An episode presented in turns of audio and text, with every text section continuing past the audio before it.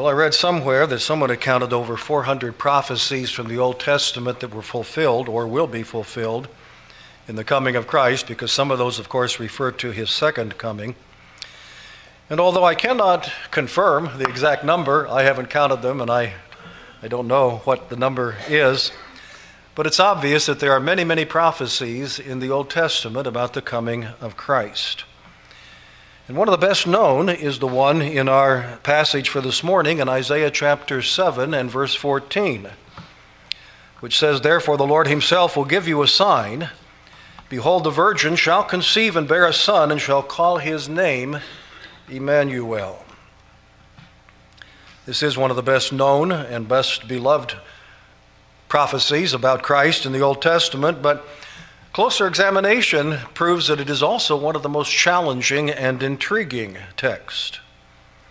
It's straightforward enough when it is considered alone without the context, but when you start examining it in the context and what it was said, what was said at that time and to whom it is said, it certainly does involve some puzzling elements that we shall try to help you with this morning. In our day, we have no difficulty understanding that this is a prophecy about the virgin birth of Christ.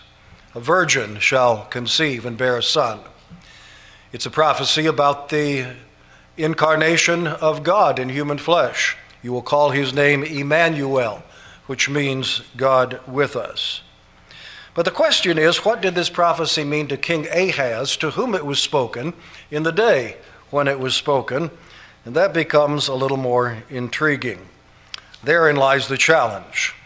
But I think also therein lies the fullness of the meaning of this great text. And so, if you'll join me as we explore it this morning, perhaps we will come away with a better understanding when this service is over. First of all, consider with me the context. Starting in verse 1 that we read a moment ago, we realize that an attack was planned against Jerusalem. This took place about 700 BC when the king of Judah in Jerusalem was Ahaz. Isaiah's prophecy spanned the lives of about five or six kings. You can read about that in the first verse or two of the prophecy of Isaiah. In fact, you remember that that great vision that he saw of the holiness of God in chapter 6 uh, is is predicated with the statement that in the year when King Uzziah died, I saw the Lord high and lifted up. So he prophesied during the days of Uzziah. He prophesied during the days of Uzziah's son and his grandson that's before us now, namely Ahaz. He prophesied during the reign of a number of kings, and this time he is prophesying to King Ahaz, the grandson of King Uzziah, who disappointingly, was not nearly the man of God that Isaiah was. He was not a faithful follower of the Lord God, the, the, God of Abraham, Isaac, and Jacob. He did not have a firm trust in the Word of God, and that becomes very clear in this passage. And there was a, a uh, conspiracy, I guess you would call it. There was a plan to attack Jerusalem, the southern of the two kingdoms that had been divided in the days after Solomon into the northern kingdom of Israel and the southern kingdom of Judah. And there was a plan now for, from the king of, of Israel, also called Ephraim in our passage, combined with the king of Syria, whose capital was in Damascus, to join their forces and to come against Jerusalem and to depose the king and place a puppet king upon the throne and make Israel a vassal state to, to uh, make Judah, rather, a vassal state to Israel and to Syria. That was reported, we're told, in a couple of times this phrase is used, to the house of David. But the house of David, of course, another way of saying to King Ahaz, who was the king on the throne in the line of David. And so this news came to the house of David, that is King Ahaz and caused great fear in Jerusalem, as you might expect. And that caused King Ahaz to reach out to Assyria, not to be confused with Syria, to see if he could employ their help in defeating this army that was planning to come against him. And at that time, God sent the prophet Isaiah to bring assurance and comfort to King Ahaz and to the people of Judah. Isaiah came and told Ahaz that the planned attack would not succeed. Isaiah met with Ahaz out as he was inspecting the aqueduct that fed water to Jerusalem in case there was a long siege. And Isaiah declared to him that there was no reason to fear because Ephraim, northern kingdom Israel, and Syria, capital in Damascus, would be destroyed. That didn't even seem possible at the time that Isaiah spoke it. And furthermore, Isaiah said, God tells you to ask of him a sign to confirm that this will take place and to strengthen your faith in the Word of God. Ask a sign, any sign, in the depths below and the heavens above. In other words, there's nothing that is too big, there's nothing that is too impossible, there's no miracle that is too great, but what God will grant your request if you will simply name what sign it is that you want to, to receive. A sign in the Bible is an a testing event. Often it is a miracle. John in his gospel calls the miracles that he records signs. These signs did Jesus in the presence of his disciples and others. But signs are not always miracles. I remember what the angel said to the shepherds when he told them about the birth of Christ, and he said, Go into Bethlehem, and this shall be a sign unto you. You will find the babe wrapped in swaddling clothes and lying in a manger. That was an attesting event. The miracle had already taken place the virgin conception, the birth. The child is lying in a manger, but when you find a child lying in a feed trough, there aren't going to be any more than one of those.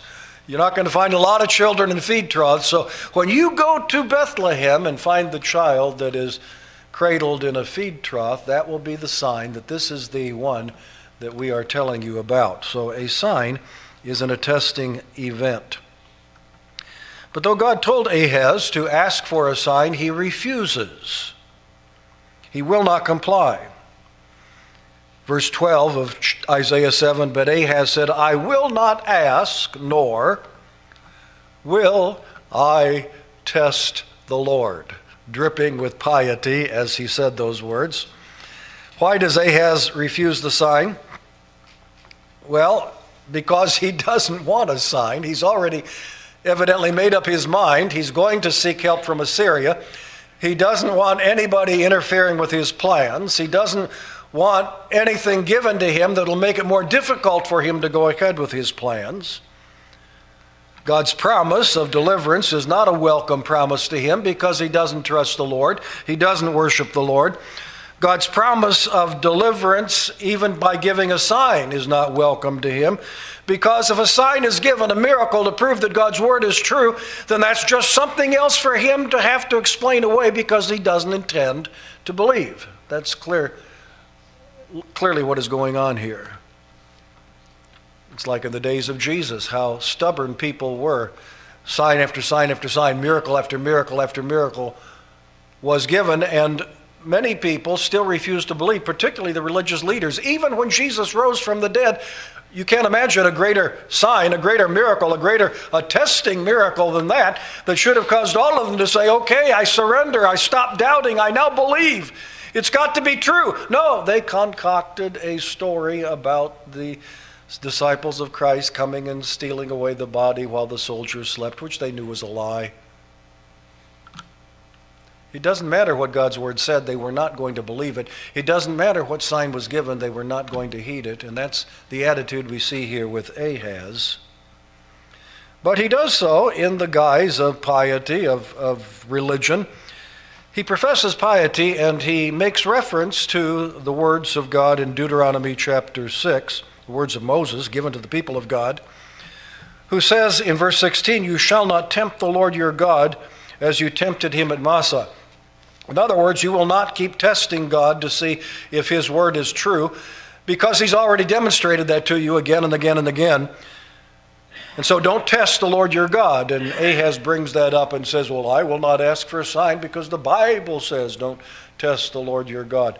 Well, now, Ahaz, if God asks you, in fact, God didn't ask him, God commanded him to ask for a sign. If God tells you to ask for a sign, then you're certainly not doing anything displeasing to God to do what He says, to ask for a sign. In fact, you're displeasing God by refusing to do that.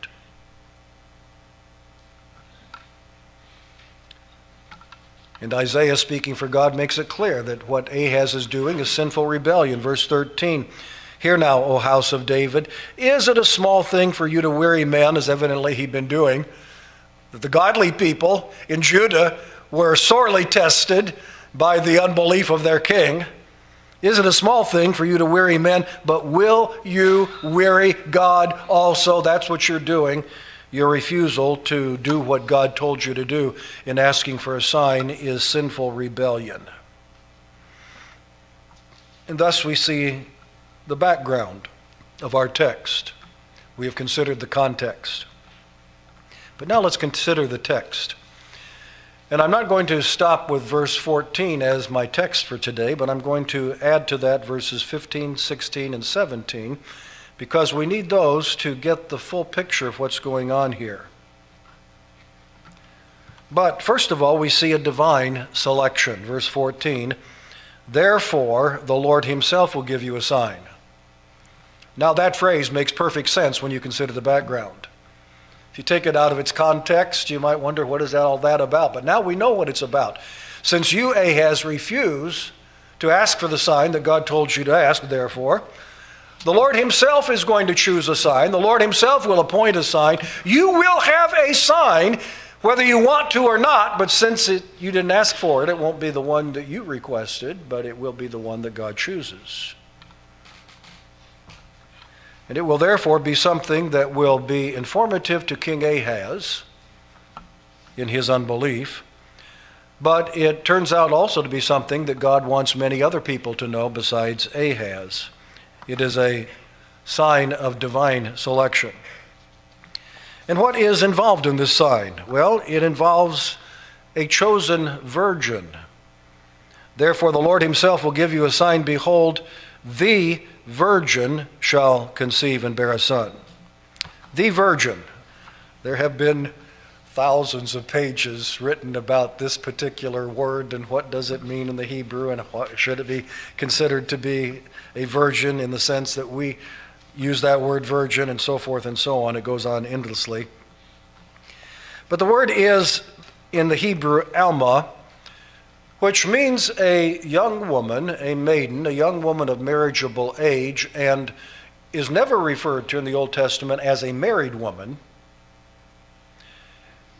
and in most instances, it does refer to what we would consider to be a virgin, because in Hebrew society, it was a great scandal for a woman to enter marriage as anything but a virgin. And so, normally, a, an Alma, a young woman of marriageable age, would in fact be what we know to be a virgin. And yet, it is rather puzzling as to why God the Holy Spirit did not inform, did not direct Isaiah to use a different Hebrew word, and that word would be Bethulah, which always means virgin. There would be no doubt about it. And that leads us to scratch our head, and I'm going to offer you a possible explanation for that in a moment. But we wonder why didn't God just use the word Bethulah and erase all the questions, all the doubt, all the debate, all the controversy just said plain out, it's a virgin, the word that always means a virgin and nothing but a virgin. But he didn't choose that word. And Alma. However, it is also instructive that when the Septuagint translators translated this Hebrew word Alma into Greek, they chose the Greek word Parthenos, which always and only means a virgin. So we keep that in mind as well. In other words, what that indicated is to most people, the word Alma did communicate the meaning of virgin, but we're also left realizing it doesn't have to. It almost always does, but it doesn't have to. Bethulah would have to be rendered virgin. Alma does not have to be. It can be rendered simply a young maiden. So there is a divine selection, there is a chosen virgin, there is a special son born to this virgin whose name will be Emmanuel, which we know to mean God with us. And furthermore, it goes on in verse 15 and says he will have a diet of curds and honey, which ancient manuscripts indicate was considered a royal diet. And he would have a normal childhood development. He would grow up, and in time, as he grew older, he would learn to be able to discern between good and evil. And as he did that, he would choose the good and refuse the evil. That's what we're told about this special son. But we're also told this about the son. This is what makes it so important, in my mind, that we consider the meaning of this text in the days of Ahaz, as well as in the days of Matthew and Mary in the New Testament. But we're told about this special son that he is a significant indicator of what God is going to do. Verse 16, for before the, before the child shall know to refuse the evil and choose the good, in other words, while he's still very young, the land that you dread, namely the land of Israel and Syria combined, the land that you dread will be forsaken by both her kings. So, the child of which Isaiah speaks is going to serve as a, I'm not sure what the right word here is, I called it a timekeeper. It's going to be something by which King Ahaz can measure time, and if he'll pay attention to what God has said, he will have some idea when the promised deliverance would come that he wasn't even looking for and believing in. But nevertheless, he was given this word.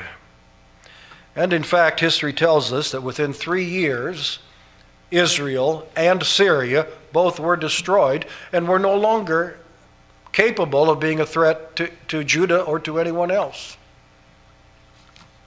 Surprise, surprise. That's a very interesting and, and rapid turn of events. And so when it says, before the child shall know the difference between good and evil, it means probably something like before he's three years of age, though it could mean before he is legally considered accountable, which in that culture would be somewhere between 12 and 13 years of age.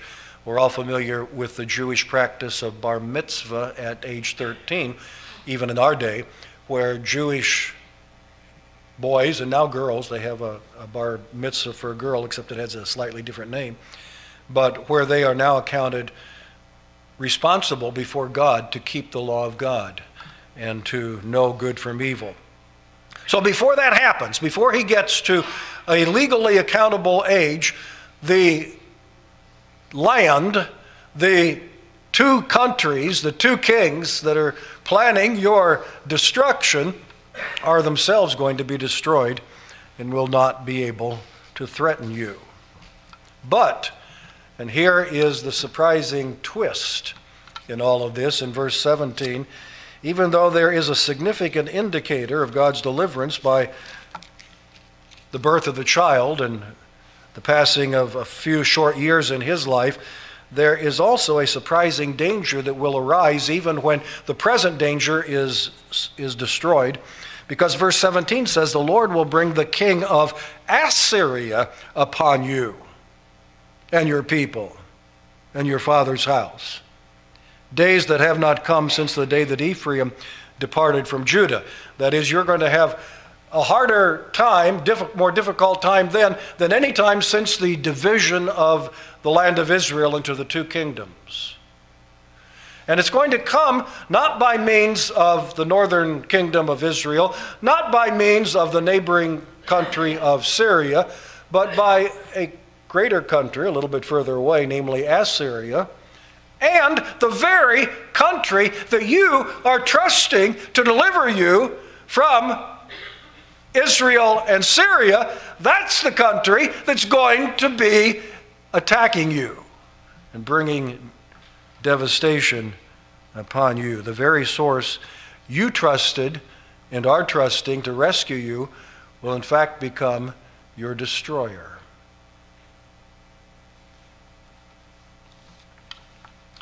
So that's what we learn in the text. Now let's consider the fulfillment of this text.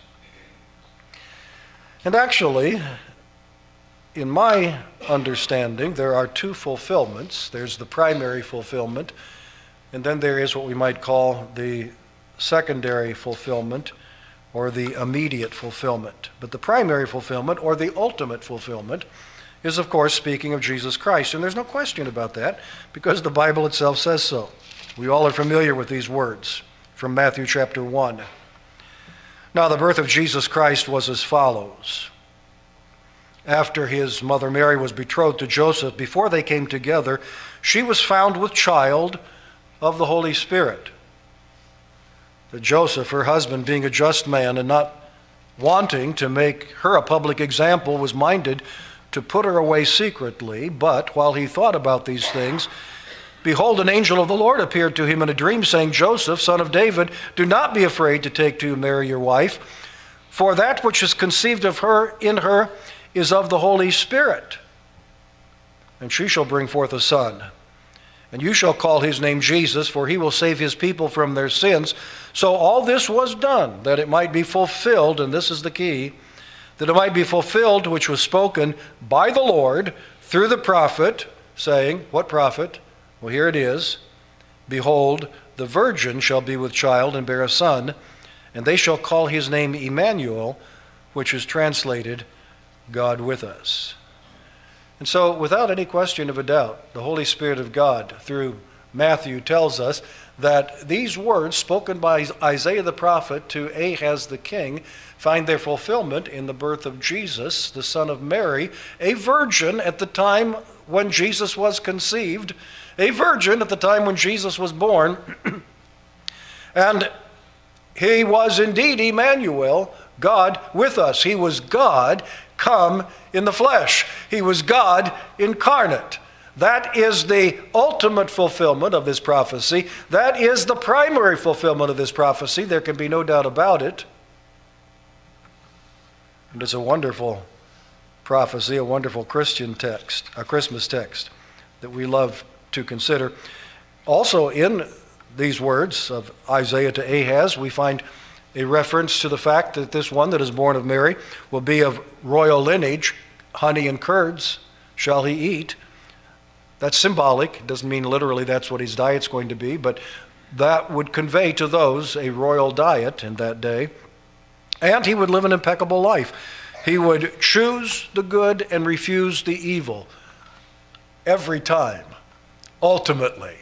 In other words, this is speaking of his sinlessness, not only his virgin conception, his sinless birth, in not inheriting the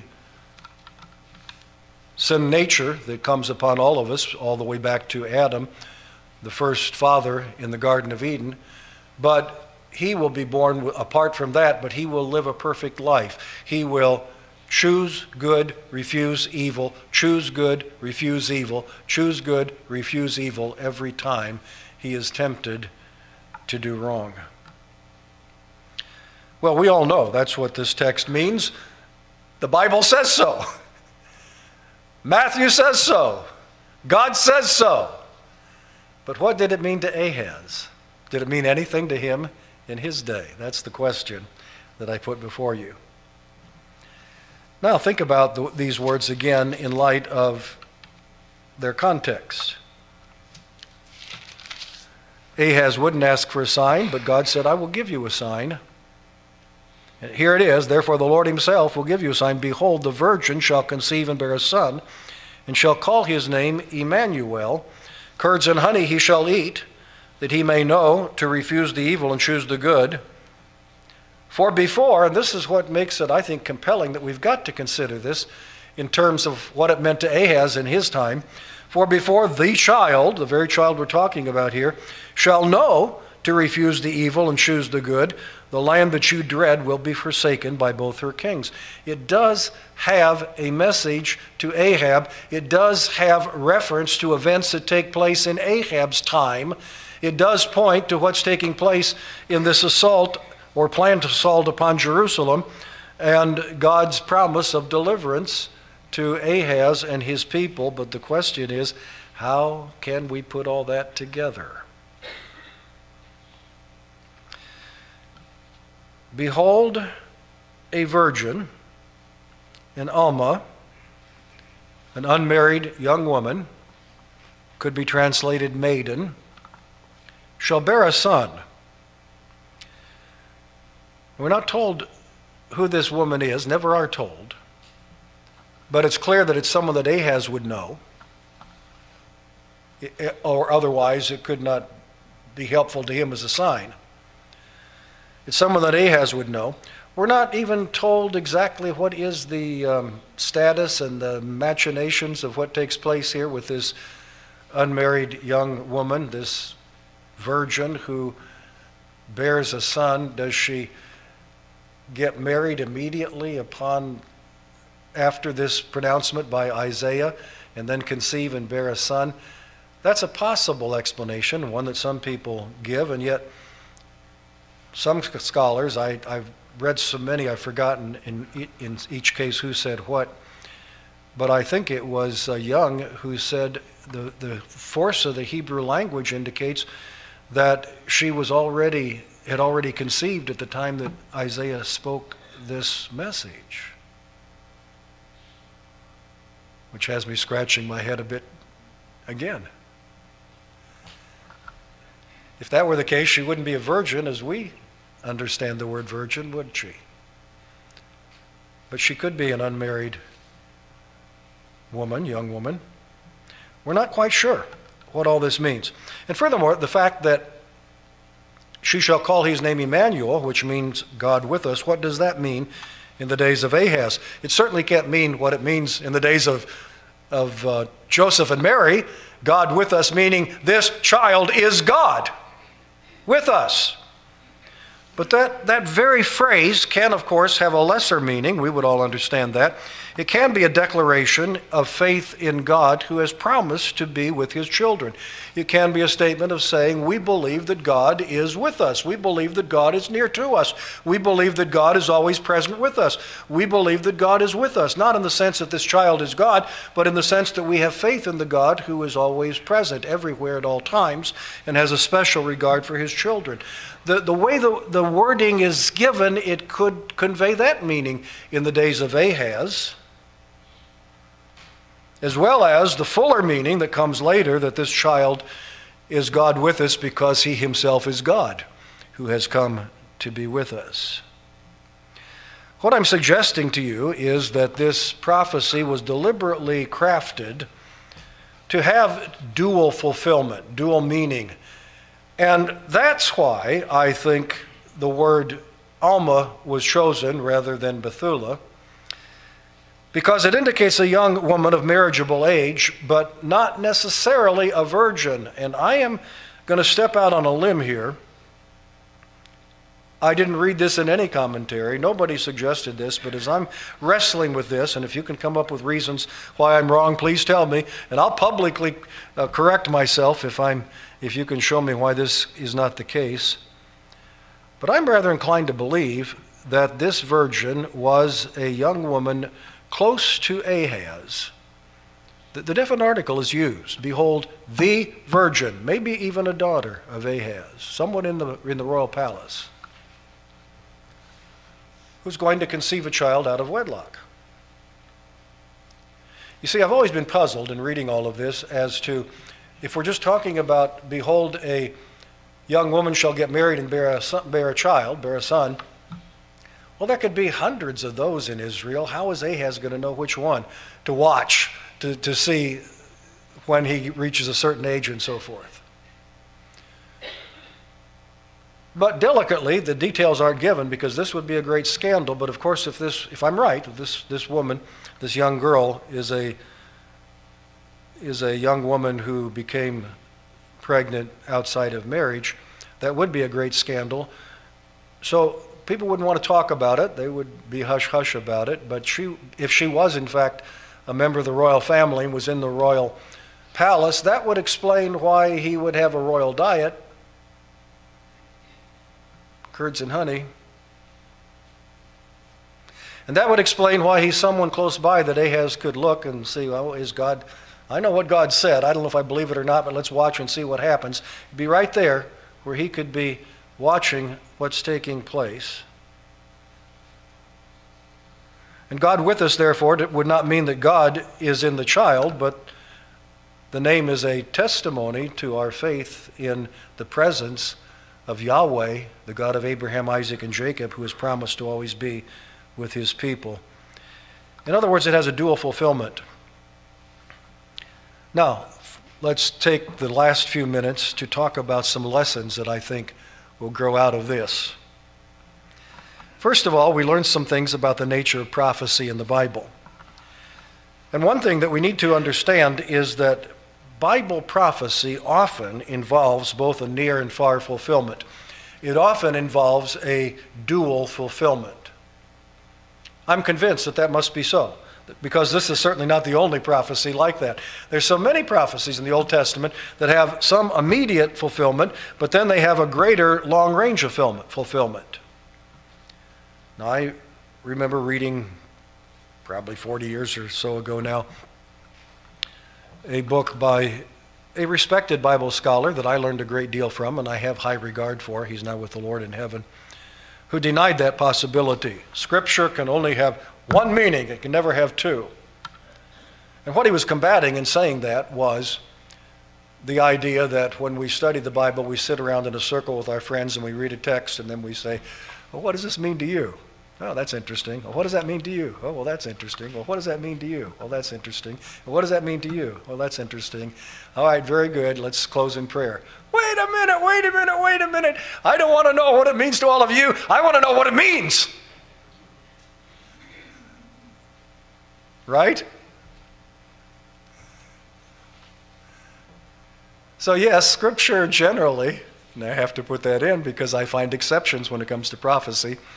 Scripture generally has one meaning only, and we work hard to try to be sure that we have arrived at the God intended meaning. But in the case of prophecy, when we work hard to, to get to the God intended meaning, so often we come up with a dual fulfillment.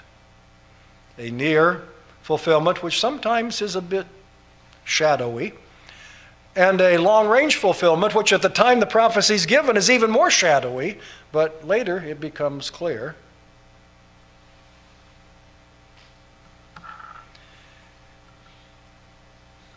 And so prophecy often has a conspicuous meaning that can be understood immediately, but it often leaves lingering questions, and I'm convinced in most cases, full clarity will not come until it is fulfilled.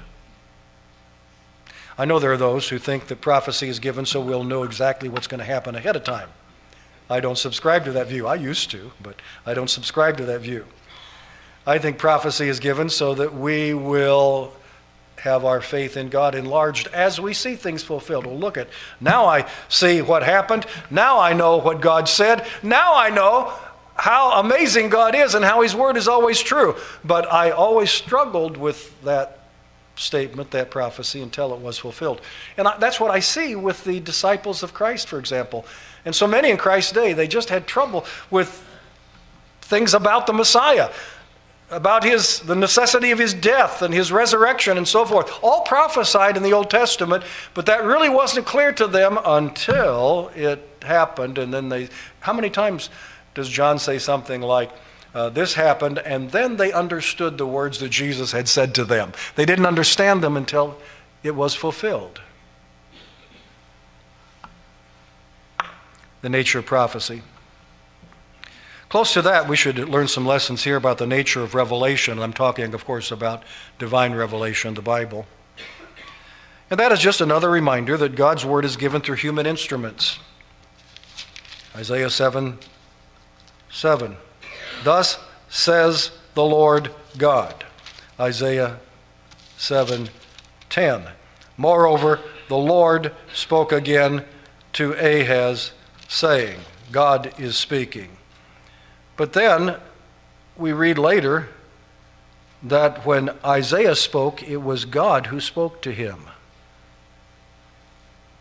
I lost my verse in that one, but it's in here. Um, the word of Isaiah is called the word of God. It's the what, what is it? Is it the word of a man or is it the word of God? Answer: Yes, it is both. And that's the nature of Revelation. It's the only book in the world that that is true of. Yes, men have spoken it. Yes, men are human, human instruments, human messengers, sinful men who themselves can make mistakes, but not when they speak the word that God has given to them.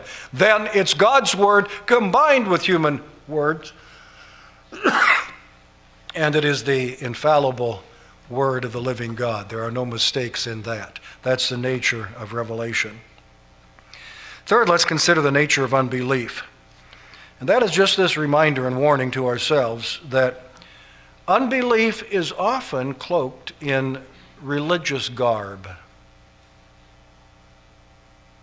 People who sit on church pews can oftentimes be unbelievers, sometimes very great unbelievers, sometimes more uh, minor unbelievers, I suppose, if you can categorize it.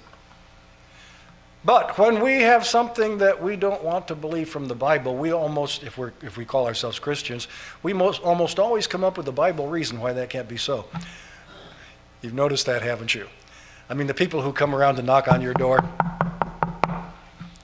and want to talk to you, want to hand out their, their watchtowers and their, their literature, who don't believe, for example, that Jesus is God, they have a pretty good biblical line of reasoning why Jesus can't be God, but of course it's all a distortion.